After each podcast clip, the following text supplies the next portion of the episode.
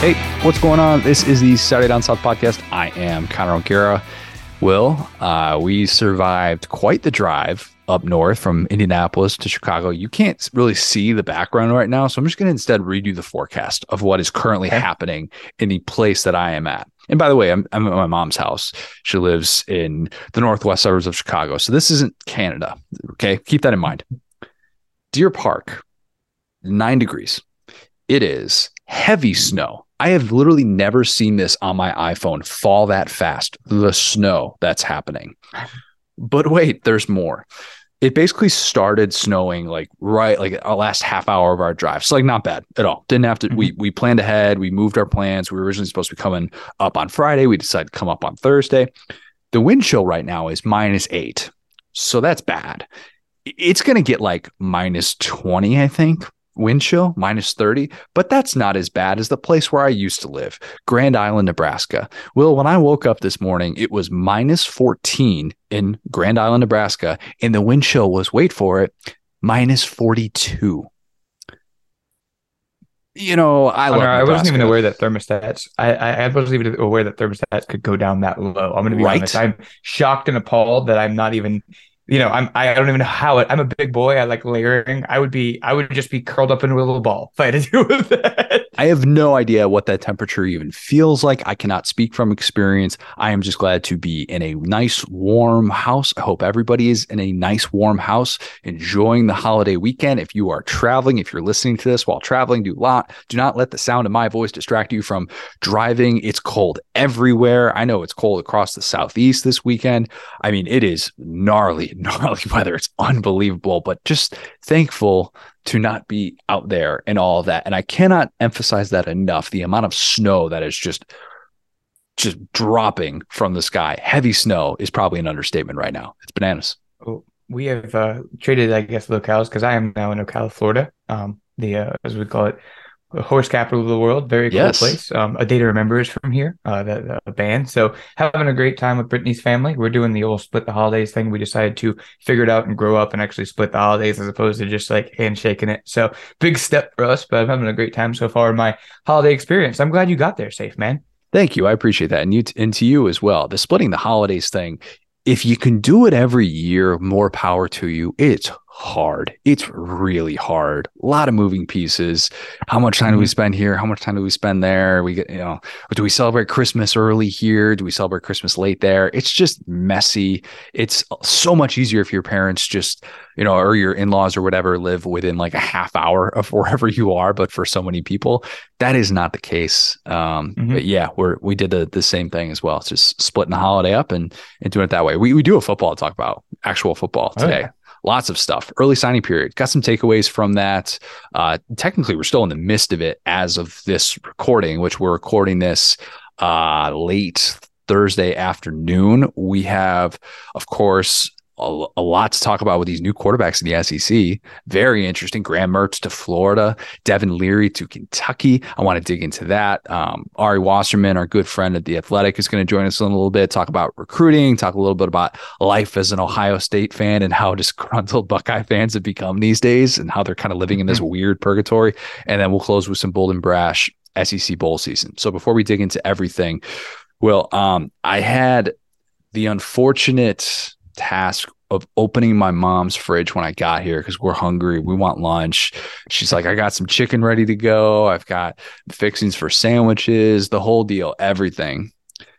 But she didn't have Texas Pete.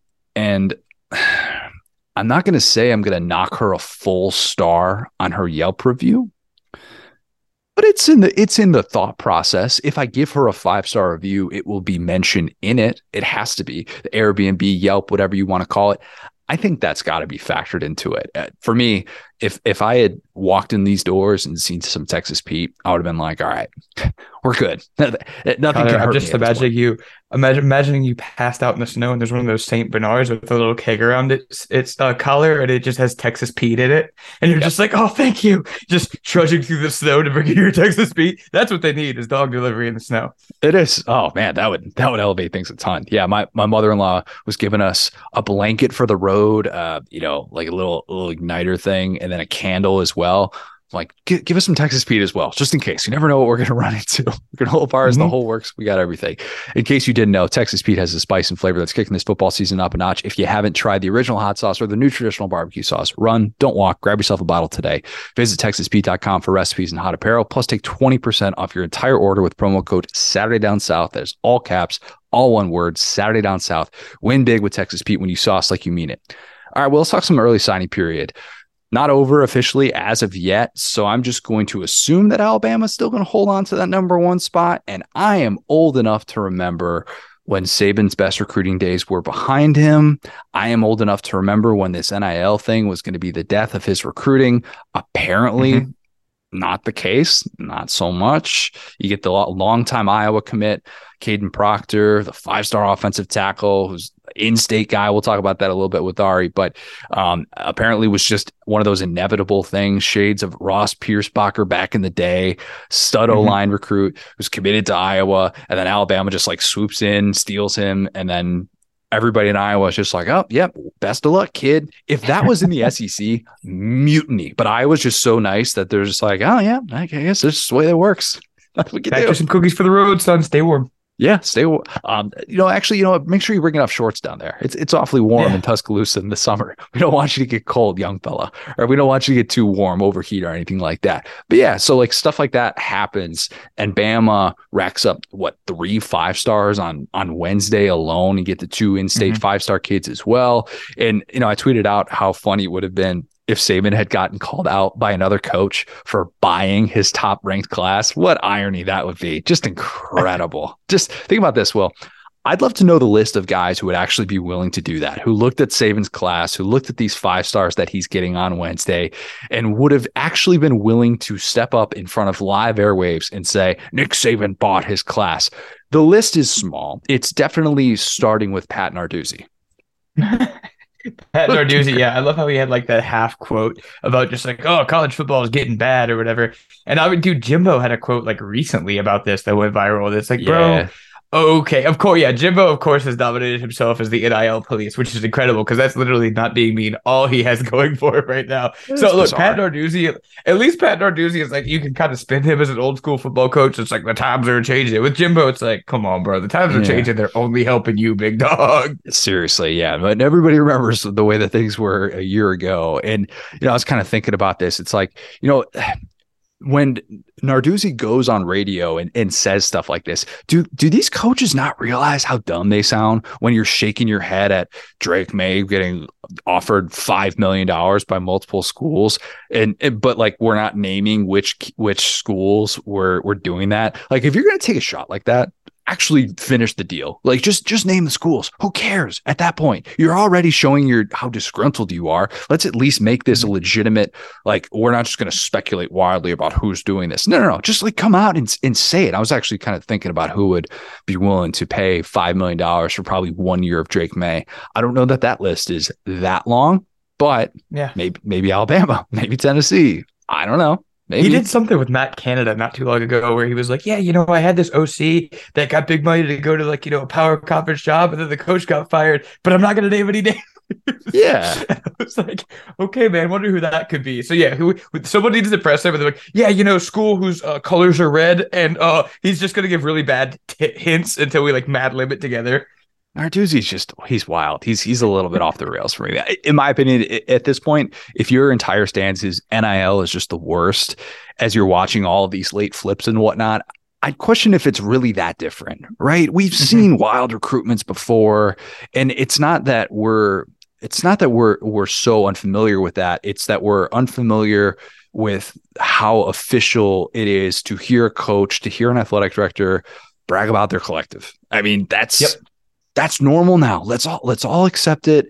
It might frustrate you. You can talk about yes, these are the days of old, but that that's we're not going back to that. We've made too much money in other places for this world to exist in which recruits aren't going to be getting serious collective money. Like that is just that's reality for so many of these programs. And I know seeing all these fans who are frustrated to have a recruit stolen at the last minute, it's like, all right, man, it's it's kind of get your stuff together or just get out of the way. That's the way that life wor- that life works now.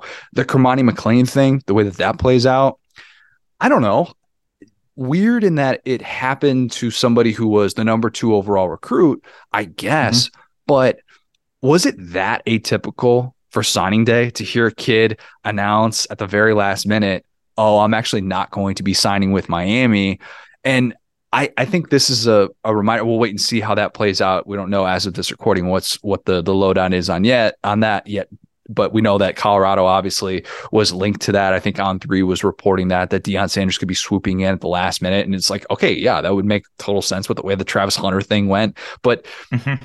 Will, is this is this that different than before? I, I think that's the thing that we want to know is that like I'm not saying that all everything was everything was exactly the same with guys getting the money that they were, and it, we were able to talk about it in that in the same sort of way. But just in terms of the drama surrounding some of these guys, I don't know. I, am just not of the belief that this is all of a sudden some record scratch moment in the history of college football. Yeah, I mean, no, I totally agree. Um, and I think at the end of the day, it's like the people clutching their pearls that are like, oh, now these big money teams can come in and, you know, drop off double bags full of cash to flip recruits. Like, bro, it's been happening since like the 70s, since we realized how much money and power there was in college football. And at the same time, this is going to sound like some copium because obviously nobody can do anything about this, but at least kids are able to weigh their options and get the right deal. Like you talked about Travis Hunter, you know, kind of sitting back and being like, oh, I'm going to get my YouTube subscribers up, or Cormani being like, you know, I really Love like it. where the price is at. Know, right. Like, exactly. It's like, you know, some of these guys will get, you know, injured or just not really pan out. And this is the where they're going to build their little nest egg for the rest of their life. And I, I, think there's nothing wrong with that because at the end of the day, let's say you're Proctor and you, you know, it was 15 years ago and, you know, Bama swept in and, and did whatever. Well, now he has the option to weigh, okay, do I want to go to Ohio State? Do I want to go to Miami? Do I want to go to Alabama? All those options are on the table versus truly having to pick between a sack of cash and where you know where you were committed and where you have the relationships. Now it's like, um, you know, now now we've seen these these pitches the packages they put together it's like okay we have three sacks of cash. Here we have you know okay and you can have this and here you can have this and here you can have this. And it's like and whereas like like i said previously it was like standard recruiting versus sack of cash. Now it's like okay now we're going to do what works for the kid. And because if you ever watch that smu documentary it's like these kids were just choosing money because their families were in bad situations. They ended up in a place that didn't work for them. You know they got injured they got all this stuff and it's like well at least give them the freedom to choose and not just be totally financially motivated. So spin zone maybe they're actually less financially motivated now because they it's all in the open, so they get the other stuff feels like it's what's swaying them. You see what I'm saying? Yeah, I, I agree. And it is, is I guess we we are going to continue to talk about it differently, and NIL is is certainly different, but for for somebody like Travis Hunter, I, I think this situation is extremely atypical, right? The, with the way that this has mm-hmm. played out. Smartest man on signing day, in my opinion. Not even his signing day, but it kind of felt like it a year removed from mm-hmm. him making one of the biggest, stunning late flips that we've ever seen in the history of the sport to go from Florida State to go to an FCS program in Jackson State and HBCU. And, you know, this is somebody who balls out in the Celebration Bowl, had a really good year for him. And he announces that he's going to reveal his next his his next school once he hits a hundred thousand followers on on YouTube. And like, by the way, he's got a legit YouTube channel. Have you checked it out? It's pretty good. Mm-hmm. it's pretty good. I subscribed, I think. Um, I was interested. I was like, all right, yeah. You were there ready for the scoop, ready for him to go live with the tweet written up. yeah, yeah, no, no, definitely not. But like, it's one of those things that, you know, it, it's it's smart to to understand everybody's on the internet.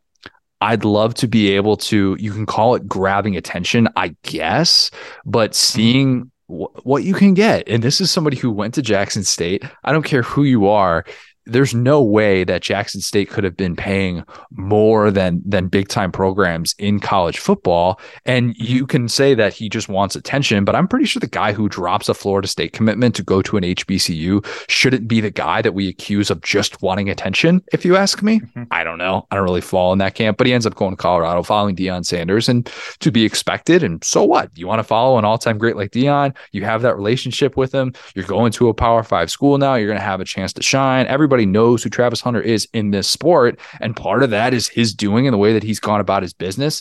And now that guy's going to have all eyes on him. And that's kind of what so many of these recruits want.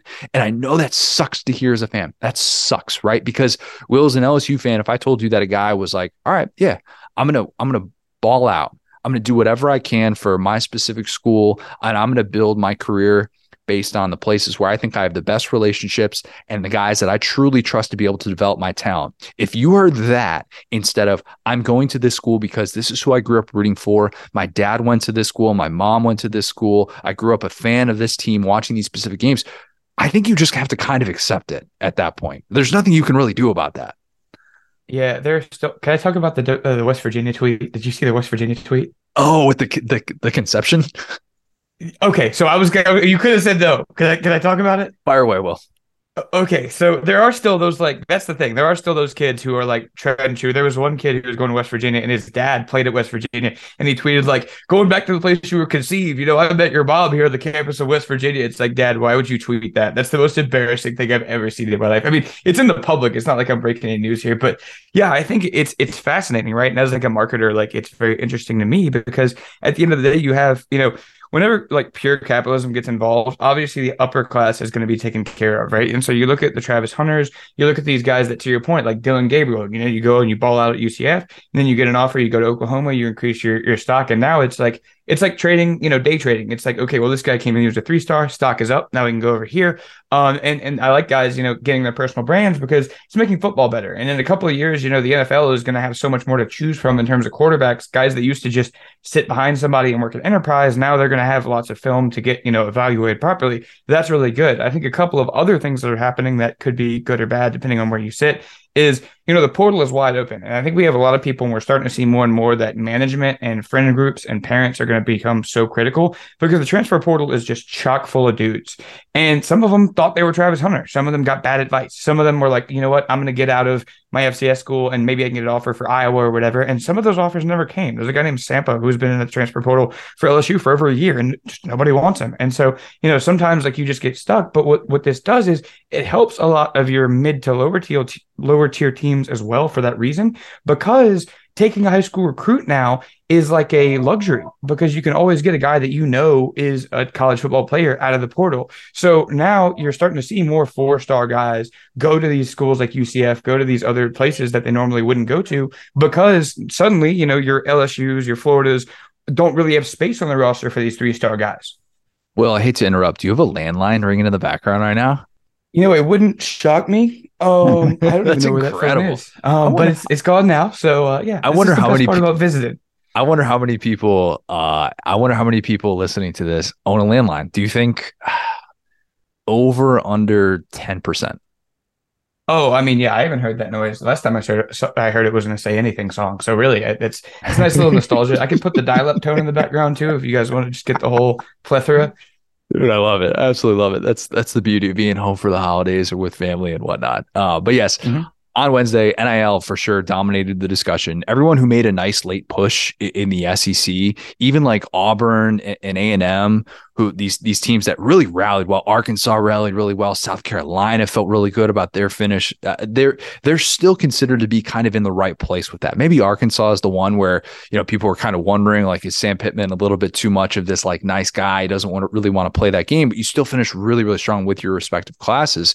You know who mm-hmm. else mm-hmm. was in the right place with NIL? Well, who's that? Dabo freaking Swinney. Brother, listen, I'll let you intro. if you haven't seen this, which you, you have, if if you if you listen to podcasts, if you've been on the internet, I'm assuming you've said you've seen this, but just in case you didn't, Dabo during his signing day press conference said, "quote We built this program on NIL. We built this program on God's image in name, image, and likeness. Regardless of what your faith is, I think Christians and non Christians can just all acknowledge on the Dabo scale of corniness, this was like, like a 9 2, 9.2. Well, too yeah, high? I mean, it, it has all the elements of things that even you know Christians would kind of wince at because it's applying God's word to the world that just doesn't really fit, and it's like it kills me because he has such youth pastor vibes. You know what I'm saying? Just like, hey, you know who's uh who's under sanctions? Pharaoh. Okay, I'll tell you something. It's like everything doesn't relate to football and Jesus. That's not that's not how it works. Like I don't know. I was given like a whole fake sermon in my whole in my group chat because it's like, bro, like sometimes life is just life. Like that's the thing. Sometimes life just is what's right in front of you, and you don't have to make up a corny excuse when you either don't have money, don't want to use money, whatever it is. But like you know, um, not to like derail this, but you know, as each day passes, I become more and more like bearish on, oh well, Dabo's just gonna come in and pick right up where Saban left off. It's like, bro, his stock has just been plummeting whoa, since whoa, about whoa, 2019. Hold on, hold on. Dabo is adapting. He got a guy out of the portal. Um, if you didn't see this, Paul Tyson, aka the great grandson of a certain Bear Bryant, is transferring from mm-hmm. Arizona State to Clemson. It is so funny to me to think that Dabo, the most resistant portal guy there is, probably had some staffers say to him, because this is how this works. You've got staffers that handle the portal, that manage it, that do all that stuff. This staffer probably says, Hey, Dabo, I got one that I think will tug at your Alabama heartstrings. It's Bear Bryant's great grandson. Can we go sign him? Dabo says, Yes, that's the type of bloodlines we can allow in our program. Let's do it. That's that's what happened. One time I was in the transfer portal, right? Transfer transfer portal of sin. And God, you know, he pulled me right out of that portal, son. Oh, yeah. I mean, that in itself is such a great microcosm, right? It's like all these old heads being like, this never happened in Bear Bryant's day. It's like, bro, Bear Bryant's grandson now was what transferred twice.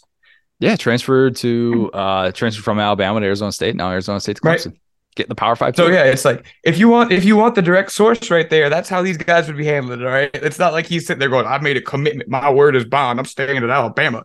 And by the way, Dabo's still on the outside of the top 10, I believe, of the 247 mm-hmm. sports ranking. So, this belief that, okay, you can rely just on your high school recruiting and that's going to play better with these coaches, and you're going to be able to still continue to get those elite recruits in that sort of way because that's how you're marketing it to high school coaches. Is I'm not going to go recruit the portal to have some guy come in and start over your guy that I'm recruiting out of high school. I don't even mm-hmm. think that's holding up that well. I really don't. And if, for those who are doing that, I'm just like, you're hurting your team.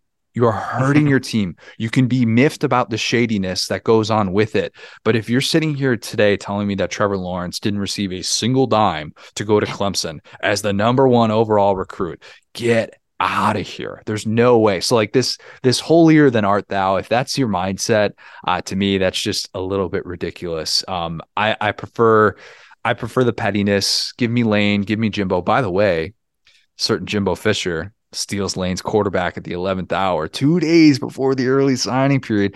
Lane actually retweeted his kid announcing his flip to A&M. Only Lane, only Lane could do that.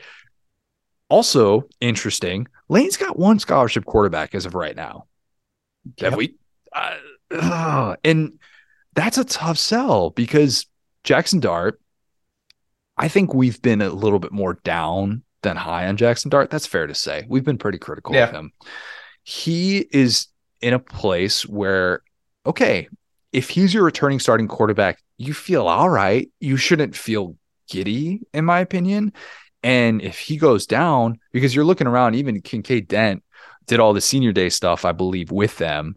And mm-hmm. Luke Altmyer hits the portal and you didn't sign a you didn't sign a quarterback recruit in last class, but it was fine because you got Jackson Dart from USC, so no big deal. And I kind of looking mm-hmm. around like, man, we're gonna have to get really creative here. I don't know what they're gonna do. They're probably gonna have to try and get some guy out of the portal to be able to do it that way. But I don't know what that market is when you know that Jackson Dart is there. He still has multiple years of eligibility left, and suddenly you're kind of like, why why don't guys want to play quarterback for Lane Kiffin?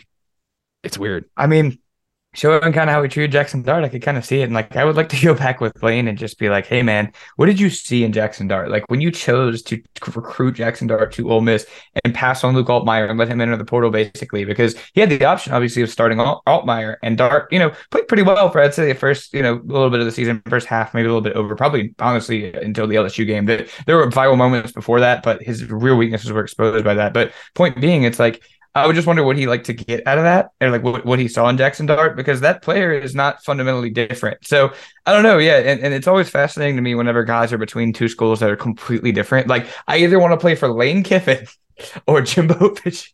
and like Bowen, Bowen, the safety, had something similar. He was between. the obviously went to uh, Oklahoma as of now, as of a recording. You never know. We'll, we'll have an update involved. with we'll have an update with Ari Wasserman. Well, more of like a, a, a like a past update about it because that was recorded a couple of hours before we came on. So we're gonna do a little bit of time traveling with that. So just keep that in mind as you're listening to that part. Oh yeah, but Bowen was between Notre Dame and Oregon. And I was like, okay, so private Catholic school, middle of Indiana, or with one jersey combination that thinks their green jerseys are uh, cursed, or you have public school in Oregon. like, how are you between these two lifestyles, big dog? like, Very different. It always blows my mind. Yeah. Yeah. Uh, so it was, I, I, think there were a lot of interesting things from signing day itself. And I think if you're one of these programs who was on the outside with, with these rankings in Ole Miss and even at Kentucky, you're telling yourself, we're going all in with the portal. We are. Mm-hmm. We absolutely are. Any other signing day takeaways before we talk about a certain portal quarterback that is Kentucky bound? Um, no, yeah, I think it's just been a wild day overall. I think that, you know, like I said, the NIL stuff is always involved and it gets you in the conversations, but we're seeing that good recruiters are coming to the top. We're seeing that, you know, sometimes you'll have an A&M or a Miami that's just out there, you know, throwing loafers and money, but most of the time these kids are pretty smart, especially at the top, and they want to they want to do the right thing. And, and really quick back to your Jackson Dart point, you know, uh, him as a dual threat was probably one of the, like, I joked about it a lot because, you know, he didn't have any touchdowns, but you need depth to have any type of a dual threat quarterback because if a guy gets hurt, Exactly. You can't run him. Uh, so I think that's about to be a really fascinating situation. And it's super cool to watch these coaches kind of like tailor make their quarterback picks now. And you finally have guys that's like you used to have to wait two and three years to get your guy to come up through the system. But now it's like, okay, you know, we have Jayden Daniels obviously coming back for LSU. And that's a guy that Brian Kelly was like, okay, boom, this is my guy. I'm basically starting him because he fits my scheme. So it's really cool to just watch. And, you know, we saw it with Florida too, getting Mertz. So it's like you get to see guys remake their teams in an off season or two, at least on offense, like we've talked about. But it's just cool. It, it, it's throwing gasoline on the thing, I think, in a good way. Let's talk about those new quarterbacks in the SEC. Devin Leary to Kentucky, Graham Mertz to mm-hmm. Florida. Welcome to 2022 wherein Kentucky was a more attractive opening for a quarterback than Florida. I'm sorry, that's going to upset some Florida fans. It's 100% true. And you can pretend it's not, but it absolutely is. I said for a month that Kentucky had a really, really nice sell because, in my opinion, Devin Leary was the best quarterback in the portal. It, and that's before we see how everything plays out, and there could be other additions. But as of right now, I thought Devin Leary was the best quarterback in the in the in the transfer portal, even better than Grayson McCall. And I think that if you were of the mindset of, oh well, you know, why does Kentucky have have a good sell? Like, who cares? Like Will Levis just kind of had a down year. There are factors like who do I have to compete against? at the Power Five level, there are certain guys who aren't going to Power Five schools because they just want to be able to start. I kind of wonder a little bit if JT Daniels was in kind of that spot, go, him going to Rice, which that was like kind of like, oh my God, like that's how the mighty have fallen. And I hope I hope the mm-hmm. best for that kid. But I was I was talking about this with my brother. Some of these guys, yeah, they could they could still start at a power five school. Just because you go to a group of five school doesn't mean that you're bad and you are at group of five level. But guys want to be able to start. And Devin Leary looked at that Kentucky quarterback room and said, Oh God, yeah, I can start here. He also probably looked at the fact that yes, you're running a pro style offense, say what you want on about the McVay Shanahan concepts. We've talked about that a lot. No, Liam Coen is smart. I like him. He did good things. My doppelganger led Kentucky to its best offense in 14 years. He knows what he is doing. Right. Also attractive is the fact that Kentucky has these two young stud receivers, Barion Brown, Dane Key. You have guys that you're going to be able to throw to. They added Ray Davis, the Vandy running back, out of the portal. Ray Davis was like fourth in the SEC in rushing last year, and we didn't yep. talk a whole lot about him. We were talking about Patrick Smith because his nickname was Cheeks. All right, we went a little bit off the rails with Vandy running backs. I can admit that now. Ray Davis, mm-hmm. really nice addition. Obviously, lose Chris Rodriguez, but Devin Leary goes to a really favorable situation and it was more attractive than Florida's. It was. And here's how you know. Okay. Here's here's just how you know. There is nobody, and I mean nobody, who would have looked at Devin Leary, who would have looked at Graham Mertz and said, give me Graham Mertz over Devin Leary. Okay. And mm-hmm. I wish Graham Mertz all the success in the world. But Devin Leary was the went into this season as the preseason ACC Player of the Year. This is somebody that has a 62 to what 16 TD INT ratio in his career. He had 35 touchdown passes, five interceptions in his last healthy season. He got hurt last year. The guy was playing with Tim Beck as his offensive coordinator. Lord knows what we think about that. Listen, was, pause on that. Whenever you guys hear us going off on rants about random stuff like Tim, but it always ends up coming around, doesn't it? It's like the Jimmy Carter stuff. And and to your point about Tim Beck, I'm glad that you brought him up because you know the typical concerns about Kentucky, kind of what we saw this year. You know, O line issues, maybe stagnant play calling, all this different stuff. He had all of that in a worse way at NC yeah. State. So it's not like he needs some dynamic OC to be good. If anything, Liam Coen is, I think, better than Tim Beck. So he's like, sweet dude, sign me up.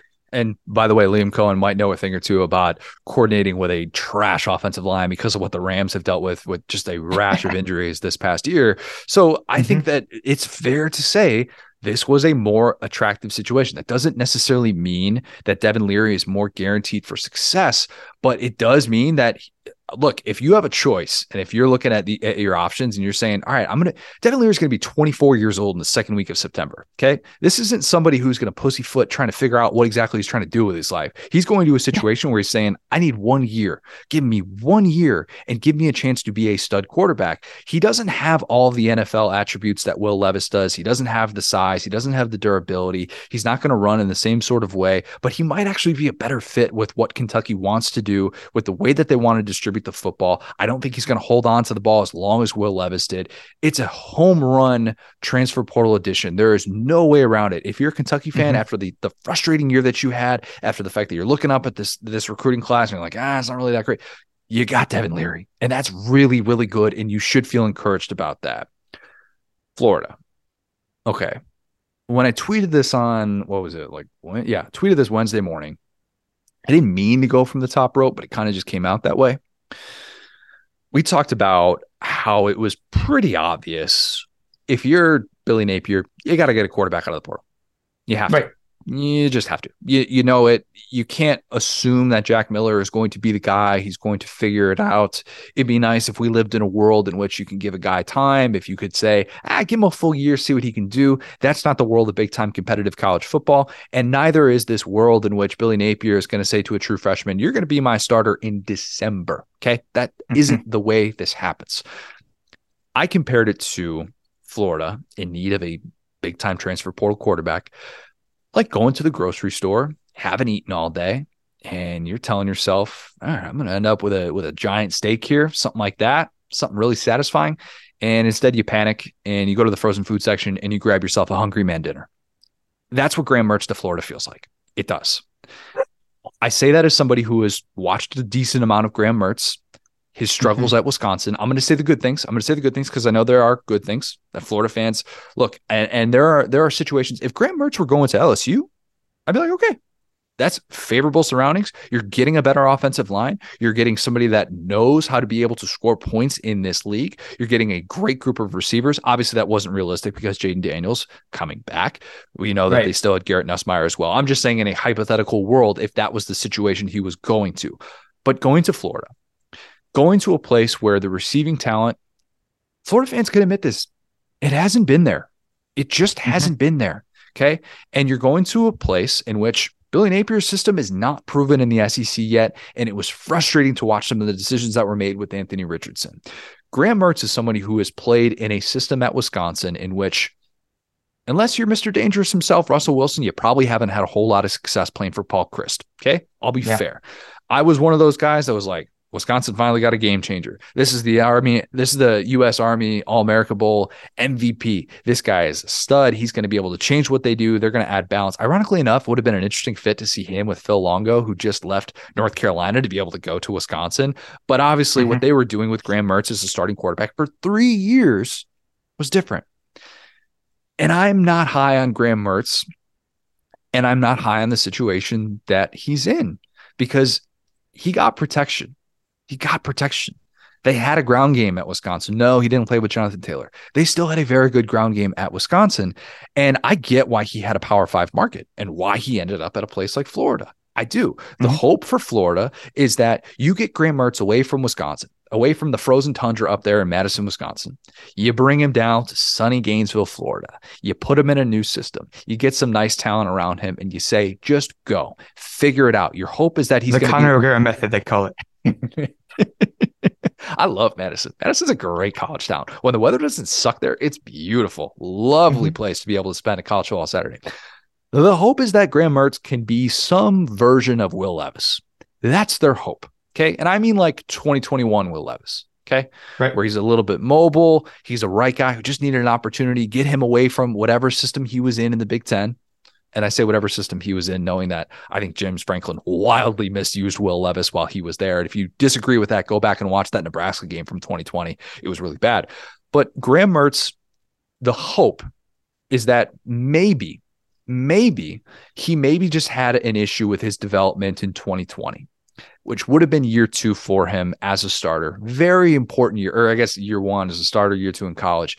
And the hope is that he's going to come to Florida and he can be this bridge, bridge the gap between what just left Anthony Richardson, what's on the way, Jaden Rashada, your true freshman, the guy that um, had the Miami deal and then he didn't have the Miami deal and then he's going to Florida and it wasn't because of NIL.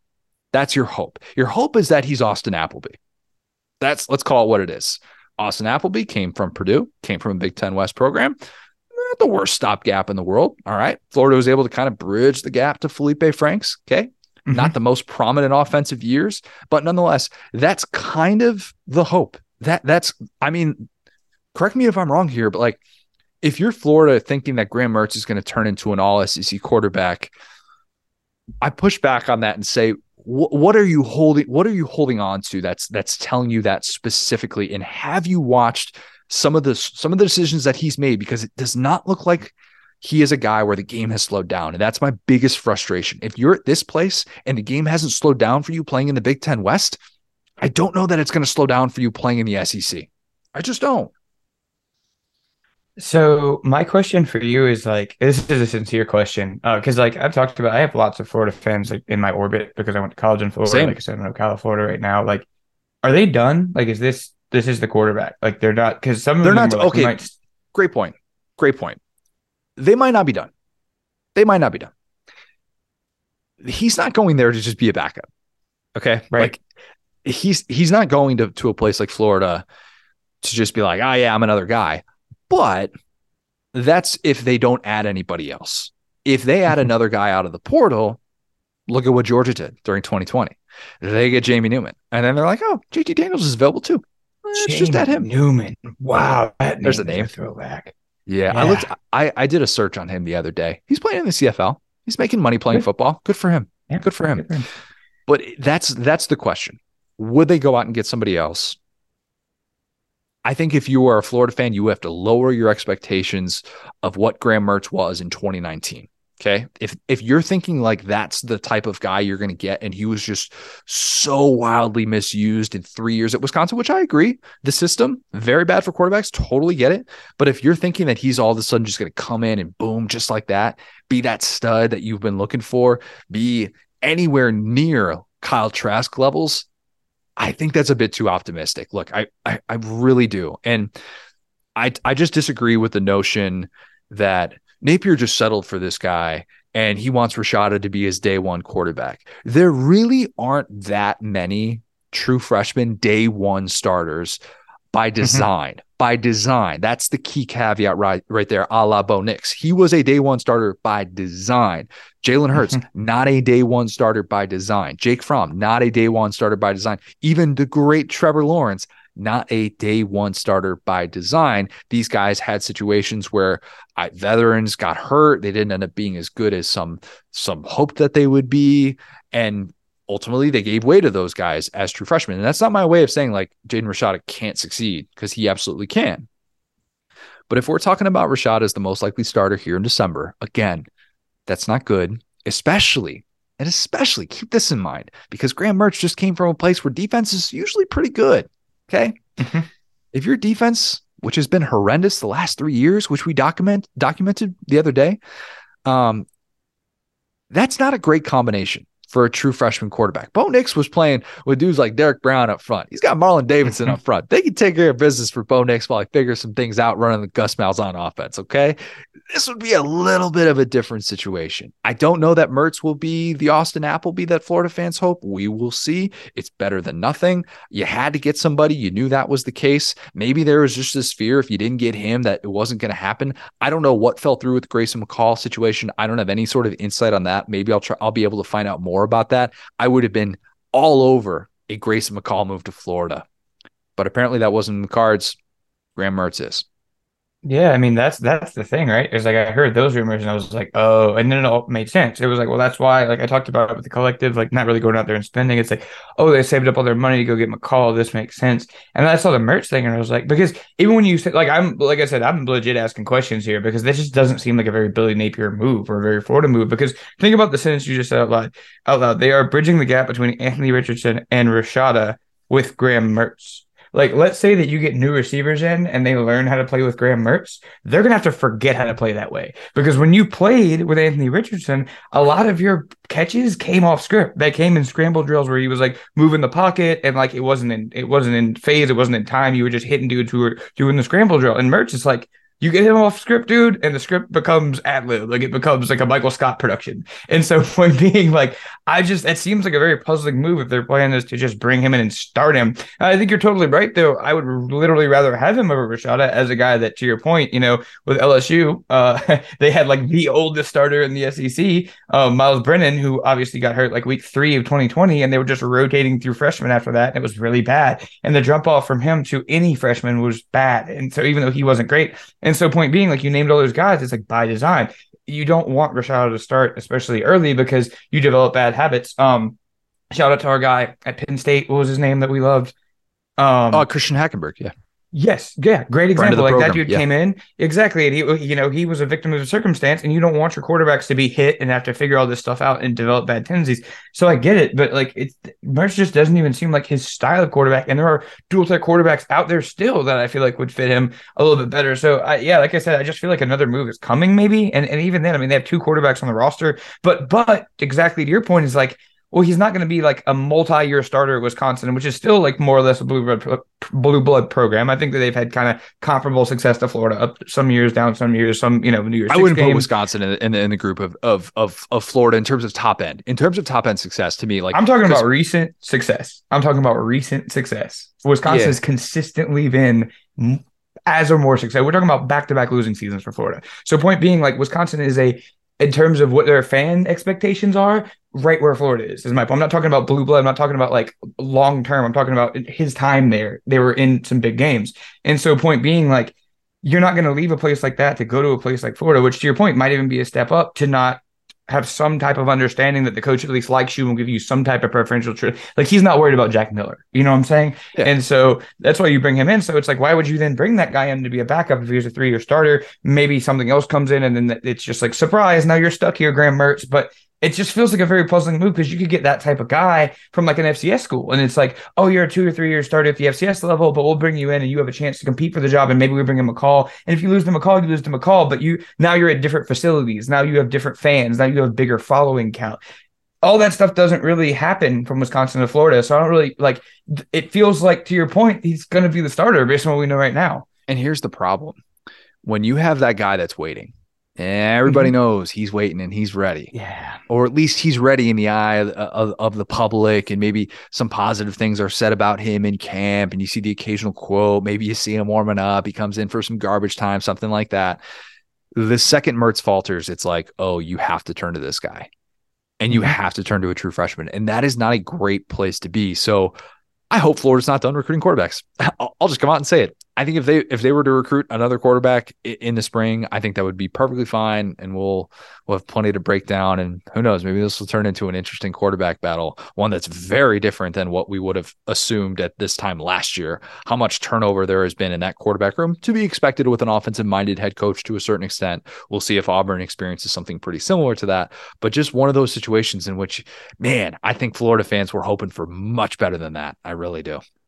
One thing I will give Billy credit on, and and and we've been on this kind of from the beginning, is that he is a consistent dude. He does not do the Dan Mullen thing of like, For fine, sure. I'll start Anthony Richardson. And and that's what we said from the beginning. He was going to be so perfect in dealing with his fan base because he has been so consistent the entire time. Like I said, he set expectations low in year one. He was correct. Like we can look back at it now. He didn't say we're going to go out there and win a New Year's bowl game. Grab your popcorn. He was like, all right, we're gonna this is gonna be a build. And so it's better to have a coach like that when you have a fan base that's clamoring for Rashada because I feel like there's a nearly zero unless he's like on the hot seat. Like if they open up 0 and 3 or something, it might change. But as long as they're within reasonable expectations, I don't think he can really be pressured into changing which I think for all parties involved is awesome because you don't want Rashada feeling like if he plays great in practice, he can take over Mertz because we've seen that where a guy will sh- like shatter a guy's confidence because he's like, I can win this job. I'm going to just humiliate him in practice. And then from Mertz's standpoint, you don't want you don't want him looking over his shoulder. So I'll give Billy credit that I think he actually probably will manage this quarterback uh, situation correctly, which will be much to the chagrin of fans because after a game or two, I think they play Utah again. Fans are going to be like, No, get get Rashad out there. Billy's yep. a bum. I'm going to go ahead and say right now that's not what you need to do almost ever because you're sacrificing to a point, you know, about Hackenberg and stuff. You're sacrificing this guy's sophomore, junior, potentially senior season at the cost of a couple of wins here in his freshman season. So even if, you know, they stink it up this year, you then have to have Rashada on schedule next year to prove it year versus like, what are we doing? Who are we starting this week? You know? I'm laughing because Hackenberg was a victim of James Franklin, not a victim of Bill O'Brien. And that's the nicest thing I'll say about Bill O'Brien. yeah. Sure. We'll leave it at that. We'll leave it at that. All right, let's kick it to our friend Ari Wasserman. Before we do that, a quick word from our friends at Underdog. So we talk about this each and every podcast. Sports betting not legal in a bunch of SEC states like Georgia, Alabama, Florida, South Carolina, etc. I want to talk to about Underdog Fantasy. You might have tried Daily Fantasy in the past. Underdog is a new platform that's extremely popular right now. They have some awesome college football contests where you can compete for real money. Maybe you're sitting at home, it's crappy weather, you're watching bowl games. This is the thing that you should be doing. It's a great way to scratch that sports betting itch. We have an exclusive arrangement right now with Underdog. If you go to SaturdayDownSouth.com slash underdog, you can automatically double your deposit when you join. Sign up, throw in 50 bucks, they'll throw in 50 more dollars. A great way to get some money to play on these contests. So for college football, you're like, all right, what are we going to do? Uh, it's Stetson Bennett, 250 passing yards against Ohio State, over or under. Which one do I want to bet on? It's really simple, very similar to uh, the the player props over unders that we talk about each and every preview pod. You can put real money on the line. Yes, this is legal and live in states like Alabama, Georgia, Florida, Tex- Texas, etc. All right, Monday Night Football. Let's look at some of these here. Tom Brady, guy you might have heard of. The Tom Brady at night thing, um, that's real. That's real. I, I, that game, uh, what was I think it was Monday Night Football against the Bears like three years ago when he he held up the the four where he thought it was fourth down and it was already fourth down. That's burned in my mm-hmm. brain. So we'll go with oh, the under, uh, under 268 and a half passing yards for Tom Brady at Arizona, and then Will's favorite player Mike Evans. Let's go with under 61 and a half receiving yards. He's not he's not being guarded by Marshon Lattimore, so that's good. But still, yeah, you know, he's one of the best tight ends in football. Underdog is awesome. Super fun to do while you're watching college football or any other sport in your living room, and you can win some real money. Go to SaturdayDownSouth.com slash underdog and take advantage of our promo where Underdog will double your first deposit up to $100. $100 absolutely free. SaturdayDownSouth.com slash underdog. All right, let's kick it to Ari. All right, now excited to be joined by a very special guest is the Athletic's Ari Wasserman. Ari, um, I owe very special. I'm, I'm not sure. just just special, I think. uh, look, very special guest. Uh, I know people in your mentions probably over the course of the last 48 hours have disagreed with that. You've had yeah. a lot of, of uh, the, the maybe 48 mentions. years, but yeah. so I realize I owe you a fillet of fish. I think I owe you two now. By the way, I still have not eaten a fillet of fish yet. Um, yeah, was, what's been a year? Uh, it's, it was it was it was Arch Manning's commitment, I think, to Texas. So it's like might as well been a year. Yeah. yeah. All right. I owe you two. That's, I'll get you back for it. Yeah.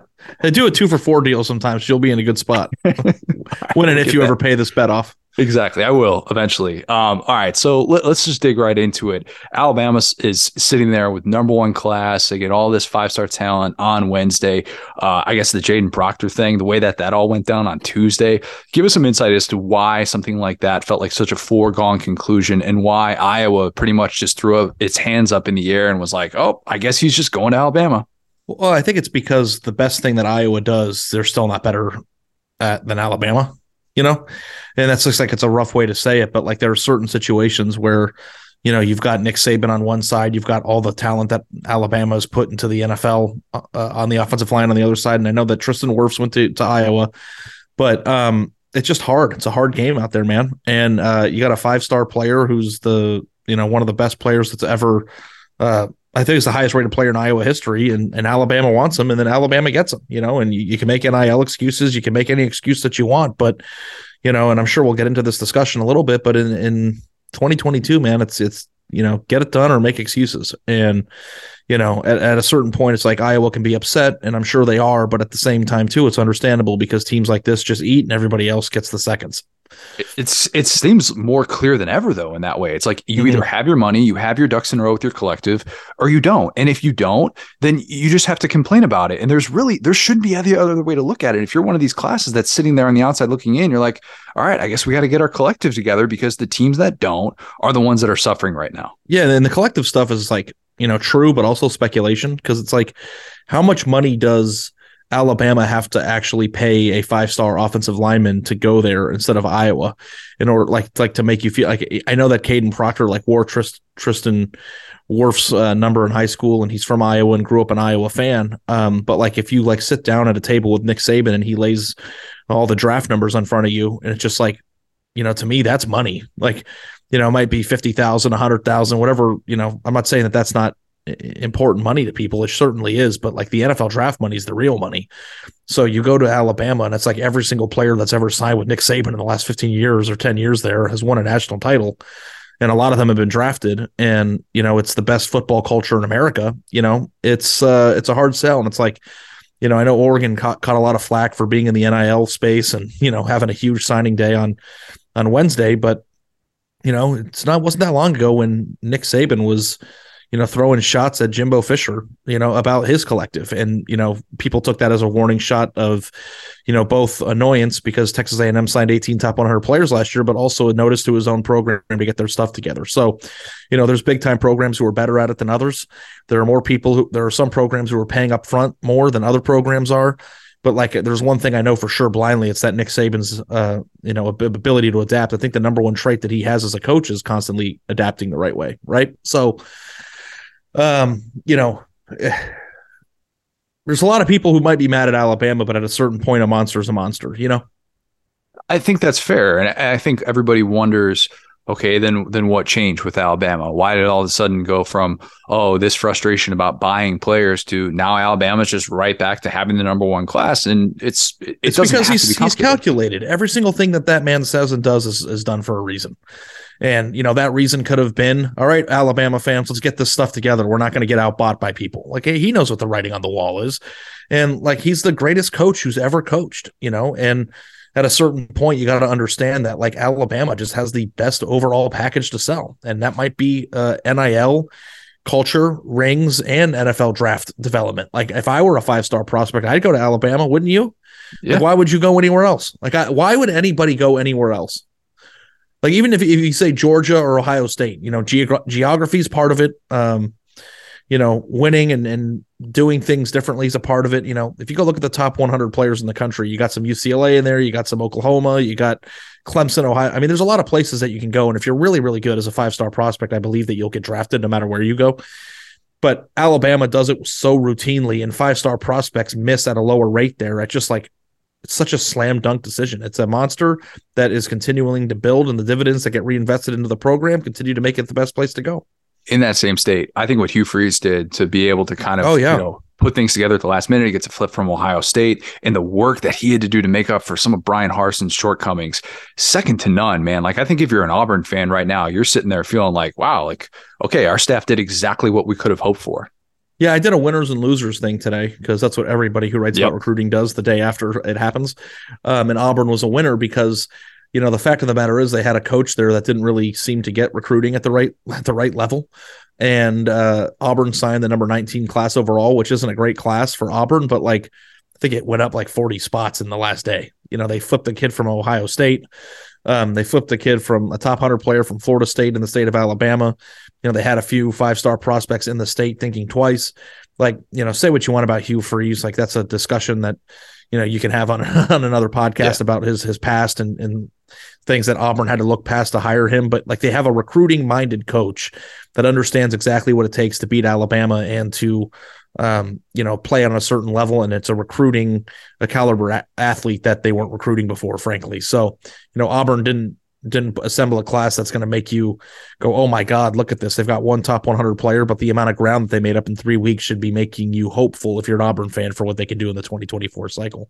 How should Florida fans be feeling? Because you get your quarterback, that's all well and good, but the the McClain whiff was something that obviously you know Billy Napier and the way that that whole thing is played out, like that that's seen as okay, how could you miss on a guy like that? And I think there are a lot of people wondering, okay, why do we have guys slip into UCF? And they were they had really high hopes for this first class. They're hoping it was going to be top five, sitting there just like LSU was with Brian Kelly. So how should Florida fans be feeling after this first full cycle? Yeah, I uh the Cormani McClain thing stings, and I think it's funny because now he didn't sign with Miami, and you got that whole uh you know i don't know how to if i'm allowed to curse on this uh on Fire this podcast away. yeah shit that whatever that shit show's going on out there um, but Florida, if you like go back and look at, at how they were recruiting before, you know, they had a solid class, but it wasn't a great one. No five star prospects, but they did have four top 100 players and five or six, no, seven top 125 players. It's a better class than they've signed in the past.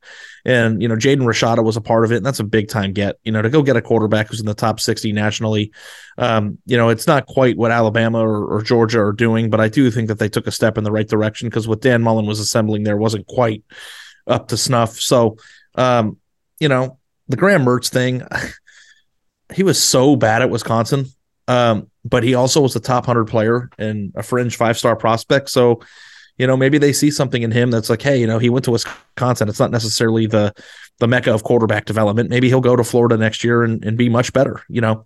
And maybe Jaden Rashada will play next year. You don't know. Like, um, I wouldn't feel terrible if I were Florida. I think I'd feel encouraged that I'm I'm kind of on the right direction. But of course, you want to sign five star prospects of Florida, and they weren't able to do that. The two programs outside of the southeast region of the country and in the southeast region of the country, I'm going to include Miami in this as well. But the two programs outside of the southeast region that really kind of made some waves Colorado, obviously, with Deion mm-hmm. and the Travis Hunter thing, and then the program that you wrote about, Oregon. What Dan Lanning did in his first cycle.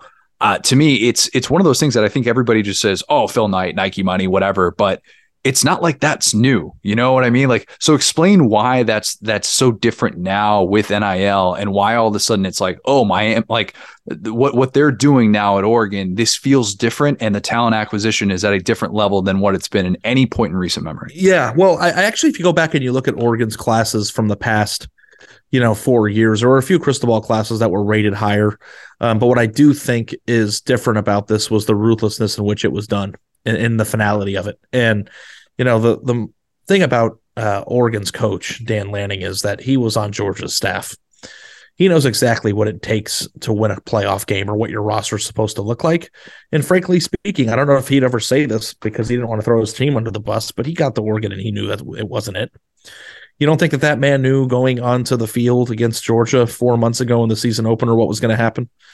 there's a certain point where you just kind of look at your roster and you look at the other roster and you just throw your hands in the air and go, well, you know, today's the day I'm going to get my ass kicked. And, you know, that's, uh, uh, Oregon is still a long way to go before they're anything close to resembling what a Georgia roster looks like, but they've done a tremendous job of being ruthless. You know, they lost five star um, quarterback Dante Moore to UCLA at the last second. And what do they do? They go flip another fringe top 100 quarterback who's been committed to Baylor for over a year like it was nothing, you know? And I just actually going to say this on your podcast because you're at the right place at the right time, I guess. But I just got word that Peyton Bowen, one of the players that they flipped from Notre Dame yesterday, isn't probably going to sign there. So there's more Whoa. drama happening. Um, uh, more drama happening in that in that sense. But you know, if you're complaining about NIL in 2022, like you're just you're just being a loser, man don't be a loser. It, it's part of the game, and um, I don't know if I said this on this show or one that I was on before it, but um, you got to figure it out in 2022. You can complain and lose, or figure it out and win, and that's what Oregon seems to have done. Everyone's mad. They bought their class. They bought their class. So did everybody else, man. Like they they did it better than you, and uh, if you didn't do it as good, then you're just going to lose. So I'm very curious to see how um, in two or three years, once you know NIL becomes more and more mainstream and accepted part of the game if other programs are going to be able to get their their troops together and their money mobilized enough to you know even the playing field out a little bit but you know it does help that Oregon has a billionaire Nike heir or a Nike CEO and founder uh, on their side and if that's how they're going to accumulate talent then good for them because that's the way it's the, the world works now do you think we can ever expect an, an A&M class like what we saw last year at, at A&M? Do you think Jimbo will ever be able man. to repeat that? I mean, if everybody thought it was all about money, where did the money go? You know, like that's the thing that's so the thing that frustrates me the most about NIL is that everybody is dogging Oregon for spending so much and buying their class two days after they lost Dante Moore. It's like if money was the reason that they did this, then what happened yesterday? you know, and like A and M bought 18 top 100 players last year. And by the way, I'm going to say that again because I don't think that people appreciate it. 18 top 100 players last year. I think 15 of which are still on the roster, so hope's not gone. And then all of a sudden ran out of money this year and couldn't sign anybody. Like there's more to it than just buying, buying, buying. There's so much inconsistency with this stuff. It's insane to me. Um, you know, Miami is the the sponsored by Life Wallet, and their best recruit isn't signing right now and might end up at Colorado. It's like, well, where's the money? You know, like it's just all speculation, and a lot of the figures are bull. And um, you know, it's kind of just what it's like to be in the college football sphere right now. But you know, it's uh, I don't even remember what the question was. I was just rambling. I do last that year, sometimes. Last year, uh, you wrote about uh, uh Kiyaunta Goodwin, the um, yep. Kentucky offensive lineman I wonder how much we're going to see of this moving forward, where you, you kind of documented like this was very down to the wire, last minute, kind of on the phone, like figuring out what it's going to look like. And then a year later, he's in the portal, and you're kind yeah, of. I was like, actually with him that day, uh, right? Right. He was in the he was in Dallas at that Takis event, and I, you know, after he went up to the stage and announced that he wasn't announcing, uh, I went up to him and was like, "Dude, what just happened up there? Like, I've never seen anything like that before." And he goes, "Man, I just don't know if I want where I want to go. You know, like you could tell like he had no idea, you know, and you know, people will have again the NIL discussion, but also too, it's just like sometimes people just don't know. and he didn't. And he ended up signing with Kentucky and and here we are. Um, I do think that the portal is going to give people a um an out if they go somewhere that they don't want to go or if they go somewhere that wasn't the fit that they thought it was going to be. I also think that the portal is affording people more of an opportunity to take risks in where they sign. So it's like, you know, I wouldn't worry so much about the depth chart. I would just go to Alabama or Ohio State or Georgia and see how I stack up. And if I don't stack up, then I can leave and start somewhere else in year two, the place that I could have gone out of high school. Like I think that the portal is gonna is gonna change recruiting from that aspect. And I do think that um, you know, people might go chase money for a year and then get back into the portal and go to a place they actually want to go to. Like it's a it, it is so crazy, dude. Cause like I wish I could sit here and talk to you for 45 minutes about it but there's been so much um, evolution in the sport in the last two years. I think there's been more evolution in the sport during that period than the previous 50 combined. Um, and we're all just kind of like got front row seats right now to figure out how this is all going to, play. you know, like what's it going to look like in five years? Like I'd be a liar if I told you I knew, you know? Even Travis Hunter saying, "I'm going to go on, you know, I'll, I'll release my commitment once I get hundred thousand. Yeah, smart, dude. Like it's really smart. Like get those subscribers up. He's actually got a regular YouTube page that he, you know, contributes yeah. content to. And I went and looked it up too. I went to because I was curious. If you have a hundred thousand YouTube uh, subscribers to your channel, you can make six thousand dollars a month. That's pretty good. That's not bad. So like, you're, you're, talking about 50 G's for for what? Dancing on a YouTube video? I, I mean, and that's all his own. Living and that's his uh that's his like bonus money. Like that's not even his main income, you know, and that's just the start too. Like if he actually uh, goes to Colorado and is awesome and produces content that people want to see, like that's Colorado's whole mantra. Like bring a camera into the room and let the world see it. You know, it's business savvy, and I and I have a lot of respect for people that that can use their name, image, and likeness to make as much money as possible. I, I wish I could get my YouTube channel uh, up to a hundred thousand and make an extra six G's a month. You know, I don't know. Maybe I'll take my shirt off a little bit more. I don't, I, I, don't, I don't know what I could do because the personality ain't cutting it, man. I'll tell you that. Sell yourself short. When you yeah. drop a bomb like what you do on Tuesday night, saying a big time quarterback's going to be flipping, and then yeah. you just leave that there for the people to speculate. That's how you get the YouTube followers. Yeah, yeah. I got I got some Twitter followers, but I also uh, you know, just dropped another one on Twitter just before this call, and I'm it's not quite going as crazy, but you know, people got mad at me for that. But like, I actually thought that Novosad was a pretty big flip. Yeah. I mean, he was the you know, they said this isn't big time. It's like I watched this kid play. It's big time, dude.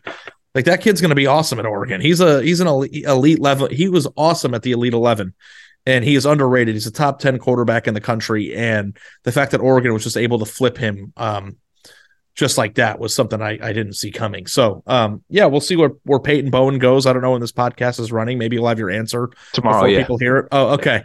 I think people might know. So, you know, this is, uh, past us, uh, tweeted us if you're listening tomorrow. Be like, hey, Ari was right or Ari's an asshole. Like, I don't know which one it's going to be, but it seems like it's, it's not going to, you know, trend the direction we thought it was yesterday, and that's just another dramatic uh, instance of, of recruiting in 2022.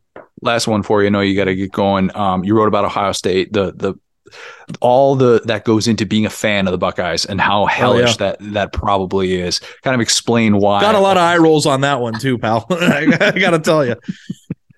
Yeah. How, so how much is that though? Like the, the mindset of being an Ohio State fan, it just kind of sucks. And you realize like winning can only take you so far. And when you're not winning championships, it's like you're just destined to. They don't care about beating all the teams they beat on their schedule. And then they get mad when they don't win a national championship. So where does the joy come from?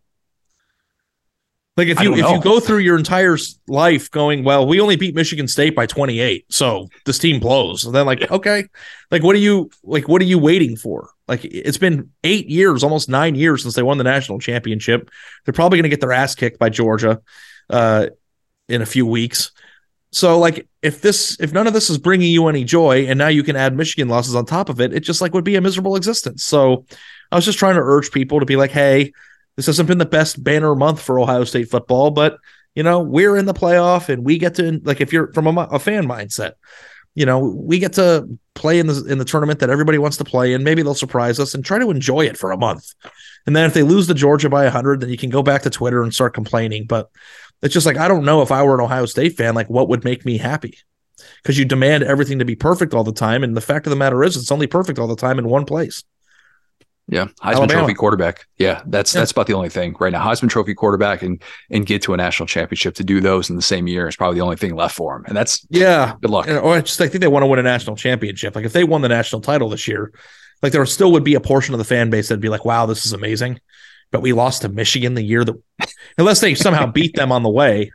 Like there's just there's always a caveat of why you should be unhappy, and I just you know, for a team that wins as much as they do and, and recruits the way that they do, even though I think their class was kind of, you know, so so this year, um, yeah. you should be enjoying it a little bit in the last eight years.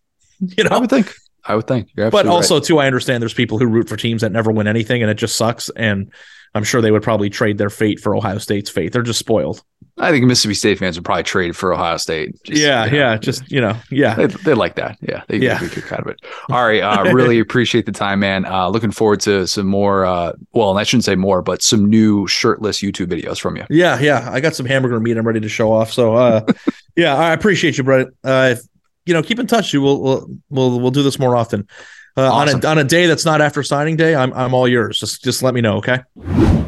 bold and brash. Let's do some bowl season predictions. We're going to save our bowl preview pod for next week. By the way, just a little housekeeping.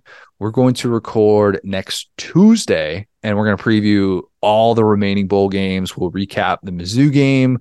So if you're wondering where are your bowl predictions, yes, we're we're waiting a little bit late by design because some of these opt outs, some of the portal things, a lot of factors that are going into it. So we'll have a full bowl preview pod in which we'll do our usual over unders, picks, all that stuff as well. So you get a little bit more of our stuff later on.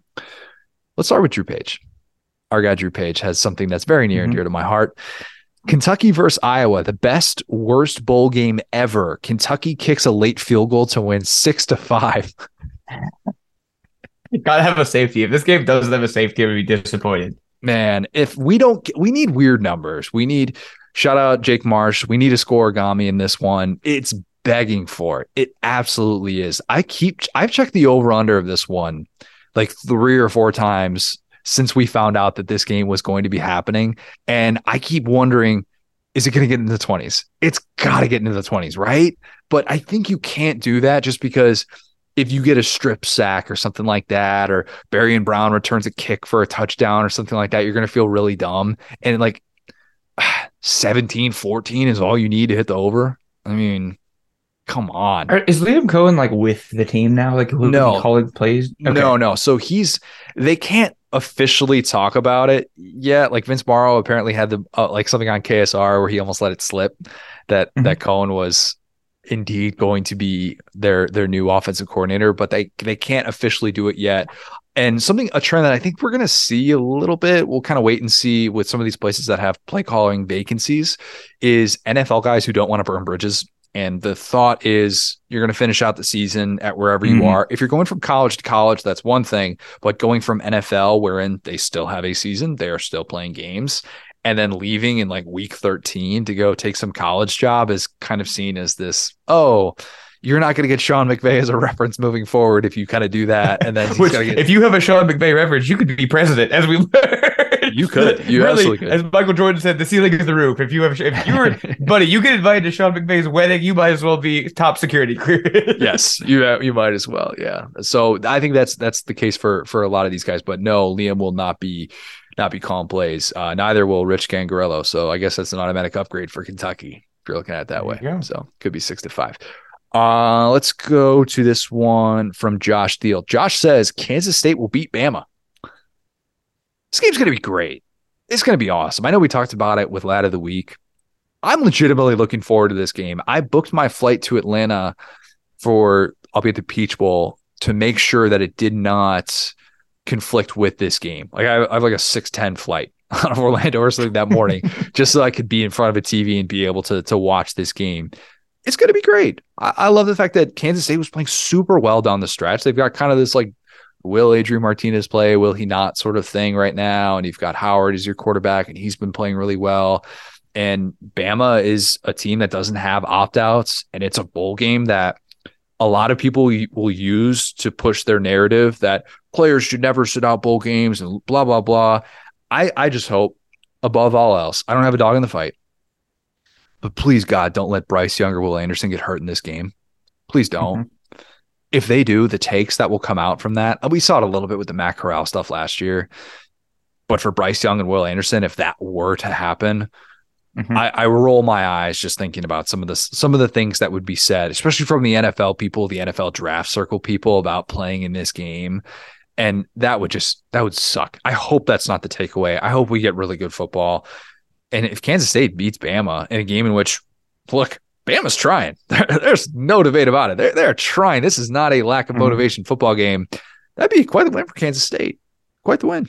It would. You know what makes me sad? I, I like talked about this and finally verbalized it this season is like as SEC, like I guess supporter. I don't even know what you call this about the SEC in general, but SEC stockholders, I don't know, stakeholders. I mean, like we have to sometimes root against upsets for SEC teams because you know these like weirdos from the Big Ten are like, oh, SEC, it just means more. And I was just like imagining it's like if Kansas State beat Bama, I would laugh so hard because it would be so objectively funny. But then I would immediately be like, oh no, now I gotta go defend Alabama to people. And so like now I'm at this point where I'm just like, ah, like I can't even root for upsets anymore because these guys are such nerds. It's whack, dude. Think about this, Will, and I don't know if, if this has been considered, but and we'll wait and see how this plays out. College football imperialism has a chance to very much favor the SEC. The Pac 12 mm-hmm. champ, Utah, already lost to Florida. Yeah, they did. The Big 12 champ, well, I should the ACC champ, Clemson, already lost to South Carolina. Mm-hmm. The Big 12 champ, Kansas State, playing Alabama. The Big 10 champ, Michigan. Maybe Michigan's going to play Georgia in the national championship. Who knows? If that happens, what does Danny Kanell do? Does he just? I mean, the the Georgia like carrying the SEC flag and just whooping Ohio State and then whooping Michigan for another daddy. I will never be put on the SEC homer jersey because it's like, oh, you guys are playing for what eighth place? Because to your point, like South Carolina and Florida are not like tier one yeah. programs right now. Like it's not like they lost to Georgia like Oregon did. It's, it's like okay, man. Yeah, so if the all the other Power Five champs have a loss to an SEC team on their resume this year, kind of a tough look for the whole SEC's overrated thing. Just saying. We'll wait and see if that plays out. TBD on that. But just put a pin. And then you have FSU by themselves just beating LSU in Florida, right? just carrying the flag for the ACC. Ah, that's a tough one. Anyway. Meanwhile, Florida State's like, yeah, we're we're just the best team in college football. Nobody can. Actually, we're going to claim a national championship because we beat several SEC teams now. Florida State, ultimate good vibes team. Jordan Travis coming back. Honestly, that's the good vibes team right there. They got Jaheim Bell and Jordan Travis. Yeah, yeah. we're thinking about that. Yeah. yeah. Good one for for the national conversation. We'll have a different. We'll we'll hand it out for the SEC. Uh, let's go to this one from Grant Haney. Grant Grant was a little long winded. That's fine. I won't hate on you for being long winded, Grant. My best prediction for bowl season is that Beamer Ball shows up in a big way with a pick six early in the game and a blocked Notre Dame punt for a touchdown late in the fourth quarter of the Gator Bowl to secure both the win for the Gamecocks in the bowl game and their status as two time feel good team of the year. That ultimate good vibes team, feel good team of the year. Two of the same, similar, very, very similar. I think I think he meant feel good team of the year, but that's that's fine. The mm-hmm. boldest mm-hmm. prediction of the season is that Bama lines up Will Anderson at tailback in a goal line package and records a rushing touchdown, vintage William Refrigerator Perry for the Bears in the same building. Oh, I like that a lot. That's good. Mm-hmm. Later in the game, Anderson lines up as an eligible receiver and Young hits him for a touchdown pass, reminiscent of Jalen Hurts to Daron Payne in 2017. I actually just rewatched that play last week that man is large running the flat and he does this little toe tap thing to the pylon Payne did. Mm-hmm. And I was thinking to myself, I don't think I have the body control to do that. And I am one half of that man. And he just little twinkle toes into the end zone. That game was a beatdown, man. Like that was defensively maybe the last kind of the last hurrah for for Alabama's defense and what they because like even afterwards 2018 they had some great defensive performances that year. 2020 they obviously still had some good defensive performances but that was kind of the last time where you're like oh my god Bama's mm-hmm. defense mm-hmm. is just not fair. This is stupid. In, in, a game of that magnitude right? Like you've seen it obviously in in spurts but yeah why did I, why was I watching so much of that game? Oh I'll tell you why. I'll tell you why. This is very random I was doing a comp to see if 2022 Ohio State is 2017 Bama. Like the hmm. similarities, the differences. There are differences, Georgia fans. Fear not, there are differences. Go read that column, SaturdayDownSouth.com right now. Well, there's also Georgia's better too. So hey, even if they are, you know. Yeah, very true. Very I true. mean, this ver- this version of Georgia and certainly last year's version of Georgia, I feel like probably beats that Alabama team. They just decided to be old Georgia for for a half anyway. yeah, yeah. Uh, let's go to this one from Michael Dark. Michael says Florida will be the only SEC team to lose a bowl game this season. Um, so that means we've got some upsets. That means we've got a, just a, a couple of upsets.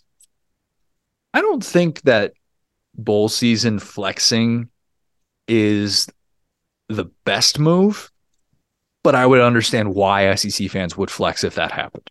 Okay. To me, the more impressive accomplishment would be the imperialism thing that I laid out before with every single other Power Five champ losing one game to an SEC team this year. If that happens, SEC fans will be heard loud and clear. If the SEC has a one loss bowl season, wherein Mizzou beats Wake Forest, Kentucky beats Iowa, South Carolina beats Notre Dame, et cetera, et cetera. Tennessee beating Clemson would be I think relatively impressive. Relatively impressive given the circumstances of what they're dealing with offensively with Joe Milton, Bazooka Joe at quarterback. Mm-hmm. That is bold. I don't know that it would necessarily mean that the SEC was like so unbelievably dominant. If that just that in itself, I don't think that that proves it this year because there aren't necessarily these totally lopsided matchups that I'm thinking about. Like, what's the who's the biggest SEC underdog during bowl season? Gosh, I mean, I think we already saw it. I think we already saw it. Florida losing to Oregon State. So maybe, maybe which was always like I hate to call anything a schedule loss, but that was basically a schedule. Once you realize that the original wasn't playing, it was like I said, you know, I said they do better than they would, but realistically, looking at that game as anything but a homer, you're like, yeah, that was a really good Oregon State team. It was. It, it really was. Yeah, everything else you can kind of be like, oh yeah, yeah, kind of talk myself into it. That's there's nothing that crazy about that. So I guess maybe that maybe that isn't that bold, but I do think that there's probably a little bit of an overvaluing of like what your bowl record is and how you know that what that means for your conference and all that other stuff. Mm-hmm. Um, let's go to this one. Sarthik what if Nick Saban just brings out a snow machine at halftime? He's like, "Look, they said we couldn't play in the snow." I'd love it. I'd absolutely love it. I am excited to see some of these games, though the the the the quarterfinal games for the playoff on college campuses and seeing what mm-hmm. it looks like for these teams to travel up north. I, I think that's fascinating, and I don't you know, I don't have a narrative to push or anything like that. I just think it'd be really fun to see what it looks like with Alabama playing in conditions like what's around me right now, which is quote heavy snow. Heavy snow. I cannot emphasize that enough. The heaviest of snow. Mm-hmm. Let's go to this one. Nick All right, slowly morphing into skinny Santa Claus at the sideline with rosy cheeks and a little hat, just angry at the cold. I don't know if Saban's ever dressed up as Santa. I don't think he has. I don't think that's his look. Maybe. I could see him being a big Easter Bunny guy. I could see him with the kids being like, hey, I'm the Easter Bunny. Anyway. Yeah, maybe a little back in the day. I can see that for sure. Yeah. Dabo's definitely the biggest of Easter bunnies. For sure. No doubt about it. Big hey, I'll tell you something. Guy. Tell you something about some people who volunteered. All right. There are 12 of them. So. Oh, God. Uh, okay, sorry. What he said was that bad. Sorry.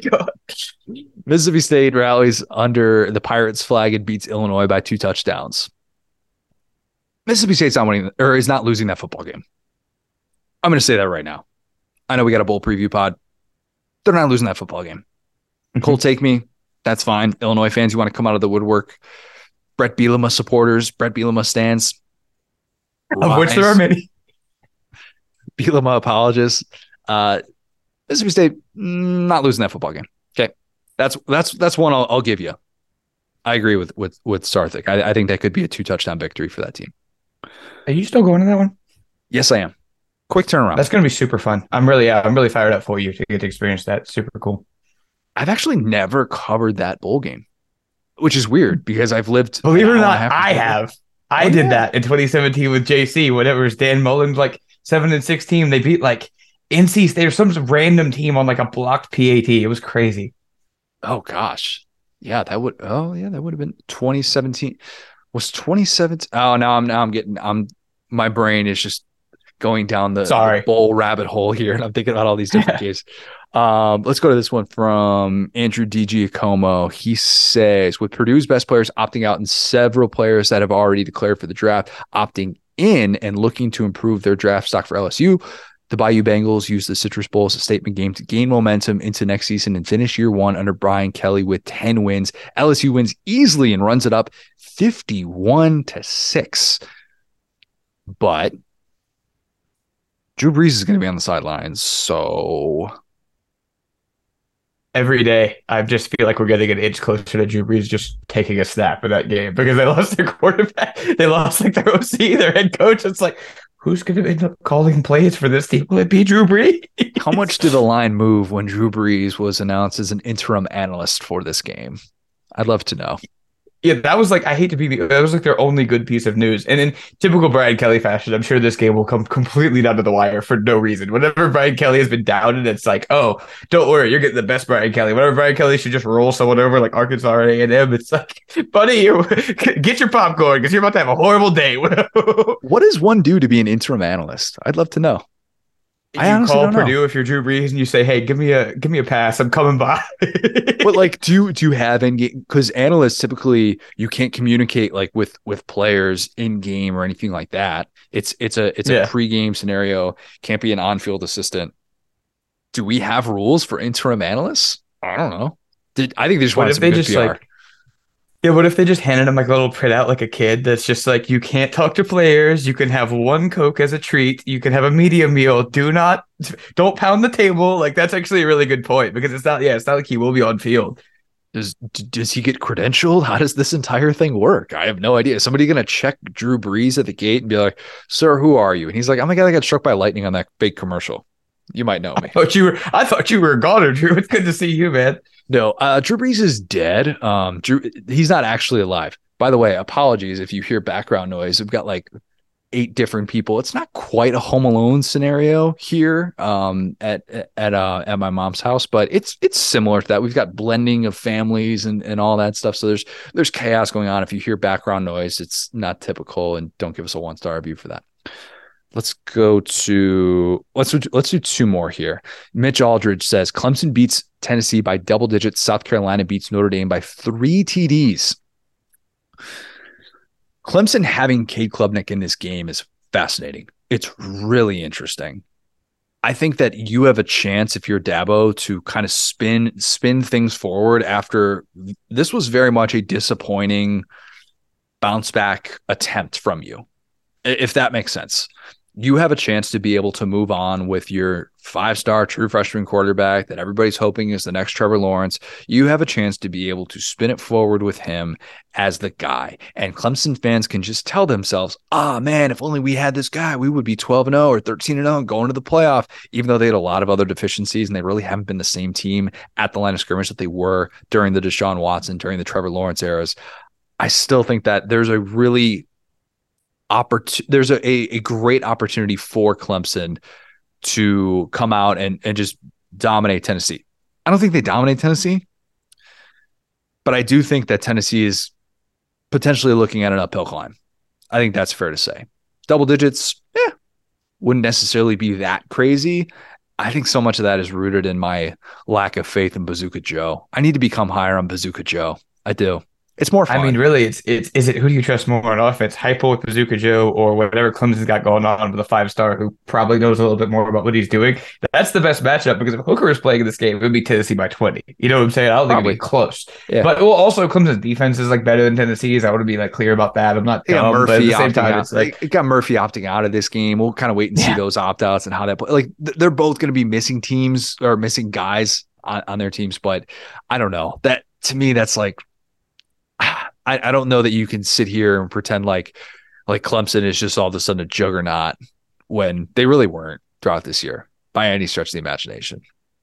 Yeah, and shout out to your point about the NCAA rule change. Like the NCAA, you know, we laugh at them a lot, but when they do something that does make sense, they, they I will give them credit. Like it was this time last year that LSU was starting a wide receiver at quarterback in their bowl game, and it's like, bro, I was remember googling Kevin son's name because he was listed as a walk-on quarterback. I was like, who are we playing in this bowl game? That is literally a player safety issue. Like no one actually cares about a bowl win, but if you end up playing some rando quarterback who like is not ready, and it's like, bro, you end up putting your line at jeopardy because they're they're blocking for longer. Your receivers have to do scramble drills that they're not used to doing. It's like just let these guys play doesn't matter. So I'm glad that they actually took care of that. It's going to be good for football. Yeah. So if, if you don't know what, if you, if you miss what Will's referring to, by the way, if you usually, if it's, if you play, you have to play four games or less to be able to to preserve your red shirt. And bowl, like playing in a bowl game, would count against that total, and they took that away. So if you're somebody mm-hmm. that like last year, Garrett Nussmeier had played in four regular season games, and he's like, I don't want to burn a red shirt by playing in the bowl game. Ergo, LSU starts a wide receiver, a quarterback. You don't have to deal with those situations. I imagine, and if I just had any sort of inkling, I would suggest that bowl executives nip that one in the bud. They said, "Hey, NCAA, um, we're we're making way too much money off of these things to just have us have like teams trot out." Guys who shouldn't be playing football and we should mm-hmm. probably mm-hmm. give these these guys these scholarship players a chance to actually play and not hold them out for a really stupid reason that wouldn't make any sense to me let them preserve the red, red shirt agree with you 100% very smart move let's end with one more here randall houston says oh he's got a lot kansas arkansas goes to double overtime that's going to be a track meet Oh my hmm. God. Bad rushing defenses in that one. Tough ball carriers to be able to stop in that too. Oh boy. It's the battle for Kansas. Whoever loses is called Kansas. Arkansas or your Kansas? Some exactly. If, if, Arkansas wins, they're going to be called Arkansas. They have taken the Kansas title to the next play. They will. Texas Tech, Ole Miss. Lane Kiffin goes for three two point conversions just because. Yeah, that checks out. LSU puts up 40 plus on Purdue. Yep. Wild card. Tulane outright beats USC by two possessions. If you know what I want, I'm on board with that. I'm fine with that. I'm okay with that. Do you think that Caleb Williams will have Tulane nail polish? Does that feel like it's reaching? It's so whack, dude. It's so so yeah, I mean, hey, the question is if Tulane beats USC are the best team of Louisiana. I hope we bring back that Tiger rag there. The dates are getting the dates are getting full. It makes me sad because like now you feel like with Tulane and Willie Fritz and those boys, it's like I would love to play Tulane right now. It'd be a good game. Well, did you wince when you saw Tulane ranked ahead of LSU in the playoff rankings? No, they've had a really good year, man. I got to give them credit where credit's due. I mean, LSU lost, you know, several games straight. So Tulane, when you win your conference, you know what I'm saying? They had they they were last this good in 1998. Another year, I feel like Tulane would have really would have comfortably beaten LSU. So yeah, I, I've always I've always root for Louisiana. You know what I'm saying? Always, always pro the boot that you are, mm-hmm. Will Ogburn. Um, like I said before, we are going to be recording next Tuesday pod will come out next Wednesday. We will preview all the rest of the SEC bowls. We will recap Mizzou, Wake Forest as well. Our friend Gary Stokan, I believe, is going to be joining us. He'll talk a lot of things. Peach Bowl, we love Gary. He's a good dude. Looking forward to being able to catch up with him. If you have not, leave us a five star review, subscribe to this podcast, join the Facebook group, your name Red on air with Figure It Out or Bold and Brash. Thanks, guys. Talk soon.